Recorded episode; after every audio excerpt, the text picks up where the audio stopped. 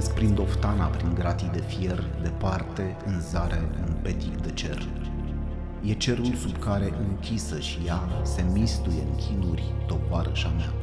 Azi spargem zidul și lanțul sfărmați, să zbor ca un șoin peste înalții Carpați. Să strâng încă o dată tovarășa mea și iar să mă arunc în lupta cea grea.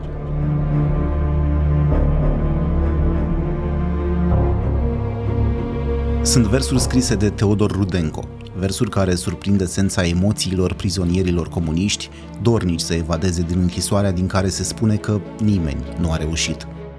Se numește Privesc din Doftana și a fost mai degrabă o odă în lumina simbolică a comunismului ajuns ulterior la putere.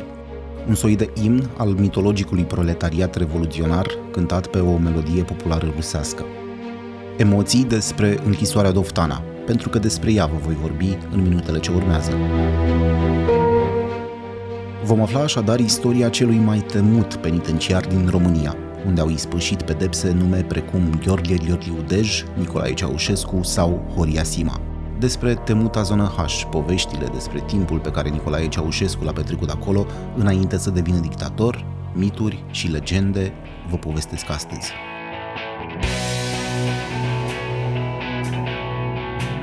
Eu sunt Alex Bohariuc, iar tu asculti podcasturile History.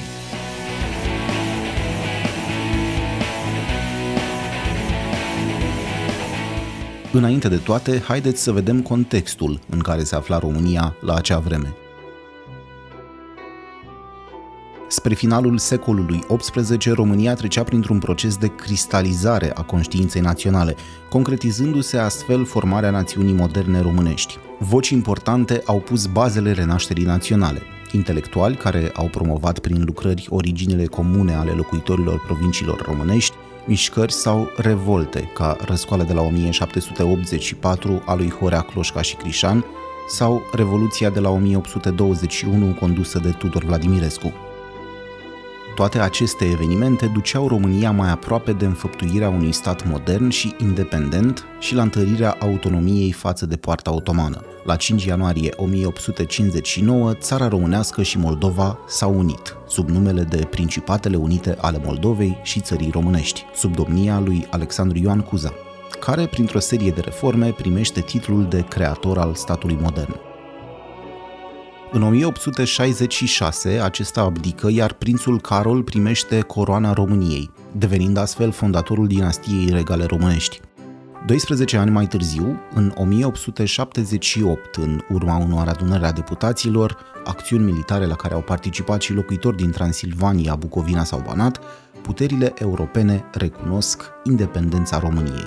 Au urmat ani în care România a cunoscut o dezvoltare economică, culturală și științifică consistente, iar Bucureștiul a devenit centru polarizator. Penitenciarul Doftana a fost ridicat în această perioadă, spre finalul secolului al XIX-lea la ordinul regelui Carol I. Există o legendă locală conform căreia regele căuta la acea vreme un loc cu condiții climatice cât mai bune unde să construiască o reședință de vară.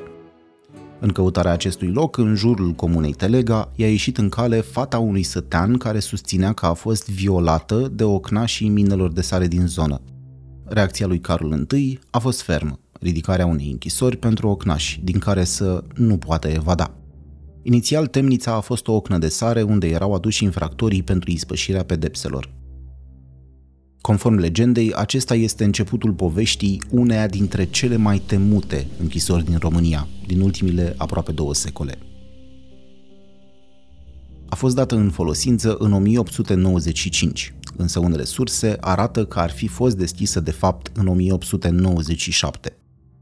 A funcționat până în 1940, când a fost desființată în urma celor două cutremure catastrofale de atunci – între 1940 și 1950, penitenciarul a fost închis, iar ulterior refăcut la ordinul Partidului Comunist, devenind monument istoric, Muzeul Penitenciar Doftana.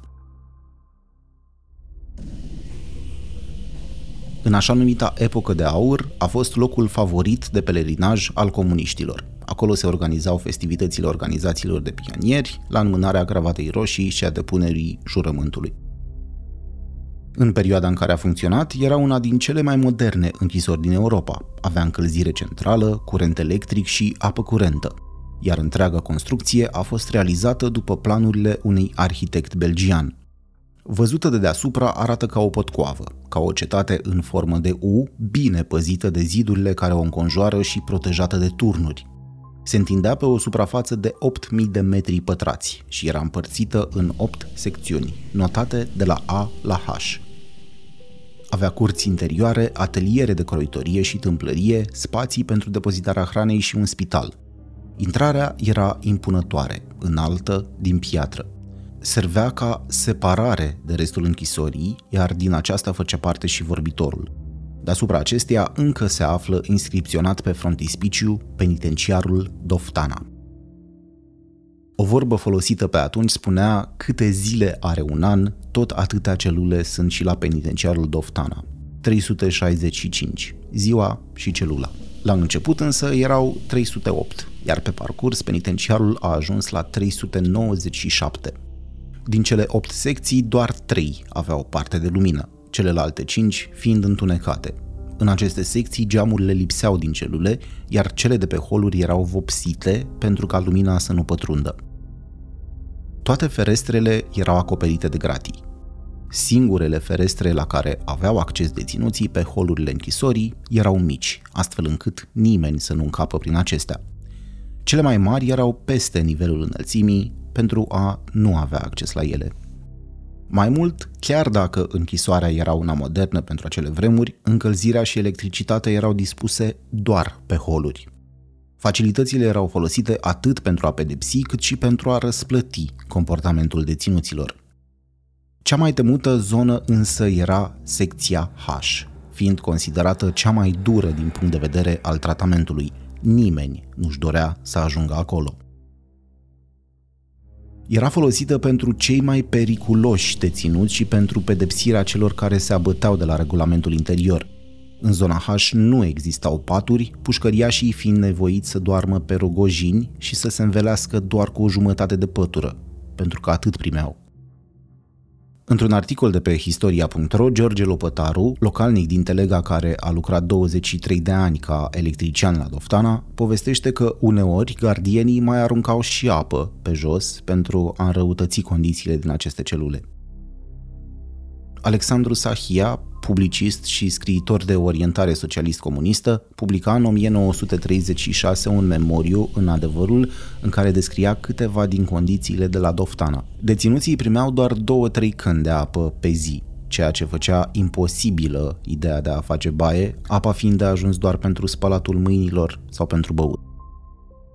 Pachetele de mâncare primite de acasă nu mai ajungeau la deținuți, deoarece erau oprite la magazie de către personalul închisorii, iar mâncarea era foarte proastă. Mai mult, deținuții foloseau ciorba pentru a se spăla pe picioare în lipsa unei băi. Este deprisos să mai menționez modul în care erau tratați deținuții. Același Alexandru Sahia amintește de schingiiri și teroare permanentă pentru obținerea de declarații sau renunțare la convingerile politice. În aproape toate articolele în care se vorbește despre închisoarea de Oftana, aceasta este supranumită Bastilia României, deoarece nimeni nu a reușit să evadeze de acolo. PR sau realitate? Există câteva relatări conform cărora ar fi existat persoane care au evadat, însă nu unele oficiale. De-a lungul timpului, nume importante au fost închise la Doftana, cum ar fi comuniștii Nicolae Ceaușescu, Gheorghe Georgiu Dej sau legionari, dintre care îi amintesc pe Corneliu Zelea Codreanu sau Horia Sima. Unele surse menționează că Ceaușescu a stat 2 ani la Doftana pentru propagandă comunistă. A primit pedapsa pentru activism și instigare la revoltă. În cei doi ani a petrecut ceva timp și în temuta secție H, pentru că a furat mâncarea unui coleg de celulă a fost bătut în asemenea măsură încât a rămas cu defectul de vorbire. Însă relatările unui fost angajat al închisorii infirmă această informație, cum că Ceaușescu ar fi petrecut 2 ani la Doftana. Ar fi fost închis aici, de fapt, doar câteva luni, în tranzit spre o altă închisoare. Mai mult, nu ar fi fost încarcerat în calitate de deținut politic, ci pentru o serie de lucruri mărunte, furtișaguri cu care a fost prins în gara de nord, iar în secția H ar fi ajuns doar pentru că, citez, era rău de gură. Anii au trecut. Închisoarea a fost afectată grav, prima dată la cutremurele din 1940, apoi în 1977. În 40, primul cutremur, în octombrie, nu a afectat atât de mult închisoare, iar deținuții nu au fost mutați. Cel din noiembrie însă a avut urmări mult mai importante. Au murit mai mulți deținuți, printre care și liderul comunist Ilie Pintilie. O parte din turnurile de observație au fost avariate, iar penitenciarul a încetat să mai funcționeze. În 1977 a fost afectat din nou de către un cutremur, iar după mai bine de 10 ani, în 1989, clădirea a fost lăsată în paragină. Un an mai târziu a fost preluată de către Ministerul Culturii, care însă a abandonat clădirea.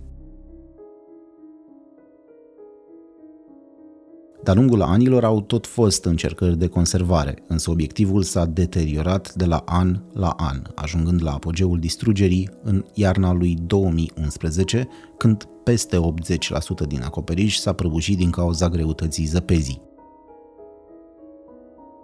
Cu toate că face parte din patrimoniul național, în realitate acest lucru se vede doar pe hârtie, deoarece nicio administrație nu a alocat fonduri pentru îngrijire, în ciuda faptului că tot pe hârtie era trecută în bugetul de cheltuieli ale administrației locale. Tot în 2011 a trecut în domeniul privat al localității Telega.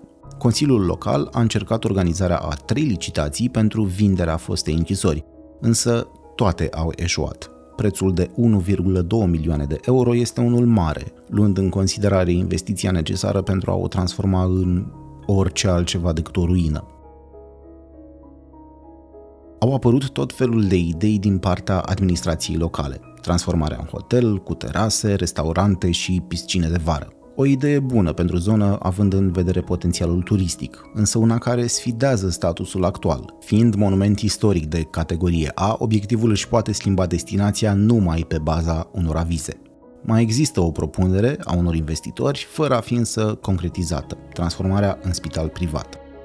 Cum arată astăzi, ceea ce a fost odată cel mai temut penitenciar din România, într-o stare extrem de avansată de degradare și foarte periculoasă, deoarece aproape orice stă să cadă. Tavanul și podelele aproape că nu mai există, pereții sunt foarte degradați, singurele structuri care au mai rămas în picioare fiind cele cu ziduri groase de piatră sau acolo unde nu s-a folosit lemn la construcție. Costurile pentru a fi transformată din nou în muzeu par a fi inestimabile.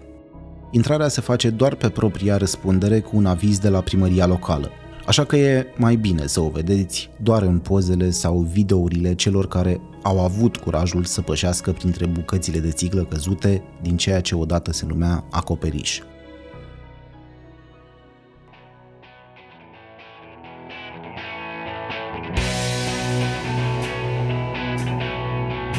Eu am fost Alex Bohariuc, vă mulțumesc dacă ați rămas până la final, iar voi ați ascultat încă unul din episoadele podcasturilor History.